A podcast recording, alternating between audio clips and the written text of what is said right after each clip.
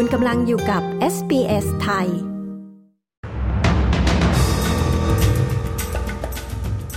รัฐมนตรีนิวเซาท์เวลส์ลาออกหลังพบพฤติกรรมเอี่ยวคอร์รัปชัน รัฐบาลกลางเตรียมทุ่มงบประมาณยกเครื่องเอชแคร์เพื่อไทยประกาศแยกทางก้าวไกล เตรียมชงเศรษฐาขึ้นแทนนายก ติดตามสรุปข่าวรอบวันจาก s อ s ไทย 3 สิงหาคม 2566 กับดิฉัน ชยดาพาว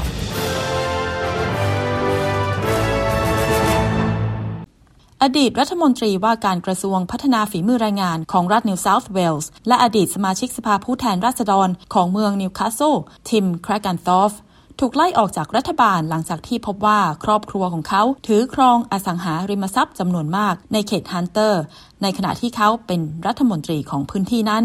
แม้ว่าขณะนั้นอดีตรัฐมนตรีผู้นี้จะไม่มีอำนาจหน้าที่โดยตรงต่อการพัฒนาพื้นที่เขตนั้น แต่พบว่าเขาได้ประสานงานให้เกิดโครงการพัฒนาในพื้นที่ดังกล่าว ในขณะที่มุขมนตรีรัฐนิวเซาท์เวลส์คริสมิน ชี้รัฐมนตรีทุกคนต้องปฏิบัติตามจรรยาบรรณของตน รัฐบาลสหพันธรัฐกล่าวว่าจะพิจารณาทางเลือกที่เป็นไปได้ทั้งหมด เพื่อทุ่มงบประมาณและหาทางออกที่ดีที่สุด แก่อุตสาหกรรมดูแลผู้สูงอายุ ข้อเสนอใหม่ที่เสนอต่อรัฐบาลกลางในวันนี้ 3 สิงหาคม แนะนำให้ชาวออสเตรเลียสูงอายุที่มีฐานะดี หันมาใช้เงินออมของตนเพื่อยกระดับคุณภาพ การดูแลผู้สูงอายุ ผู้มีส่วนได้ส่วนเสียในอุตสาหกรรมนี้ได้ยื่นข้อเสนอแนะ แบ่งเงินซูเปอร์ ภาคบังคับของประชาชนส่วนหนึ่ง เพื่อเป็นกองทุนสำหรับการดูแลผู้สูงอายุในอนาคต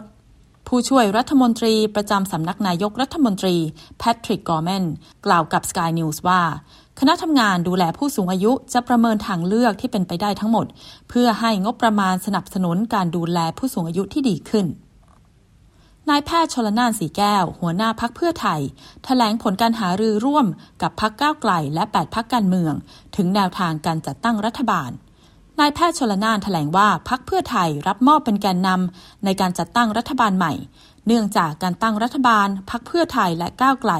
ที่รวมเสียงได้ 312 เสียง เพื่อจัดตั้งรัฐบาล แต่ปรากฏว่ามีเงื่อนไขจากพรรคการเมืองอื่น และสวไม่ยอมรับการแก้ไขมาตรา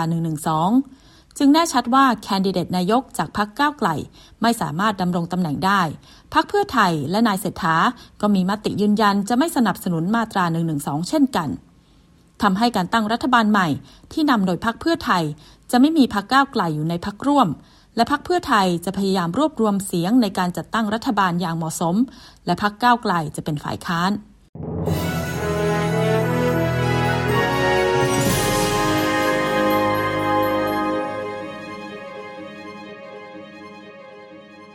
มาติดตามอัตราแลกเปลี่ยนเงินตราต่างประเทศกันบ้างนะคะ 1 ดอลลาร์สหรัฐแลกเป็นเงินไทยได้ 34 บาท 41 สตางค์ 1 ดอลลาร์ออสเตรเลียแลกเป็นเงินไทยได้ 22 บาท 55 สตางค์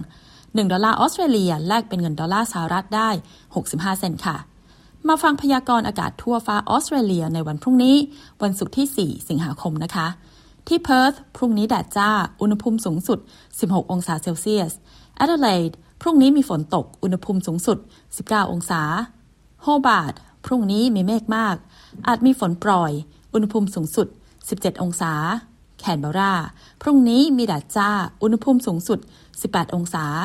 เมลเบิร์นพรุ่งนี้มีเมฆมากและลมแรง อุณหภูมิสูงสุด 19 องศา ซิดนีย์พรุ่งนี้มีแดดจ้า อุณหภูมิสูงสุด 23 องศา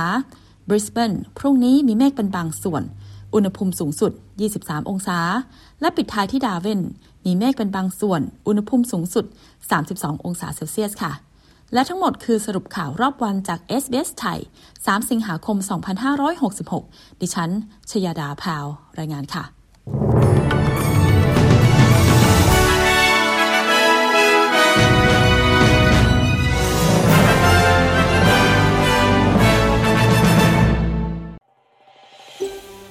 การฟังเรื่องราวน่าสนใจแบบนี้อีกใช่ไหม ฟังได้ทาง Apple Podcast Google Podcast Spotify หรือที่อื่น ๆ ที่คุณฟัง podcast ของคุณ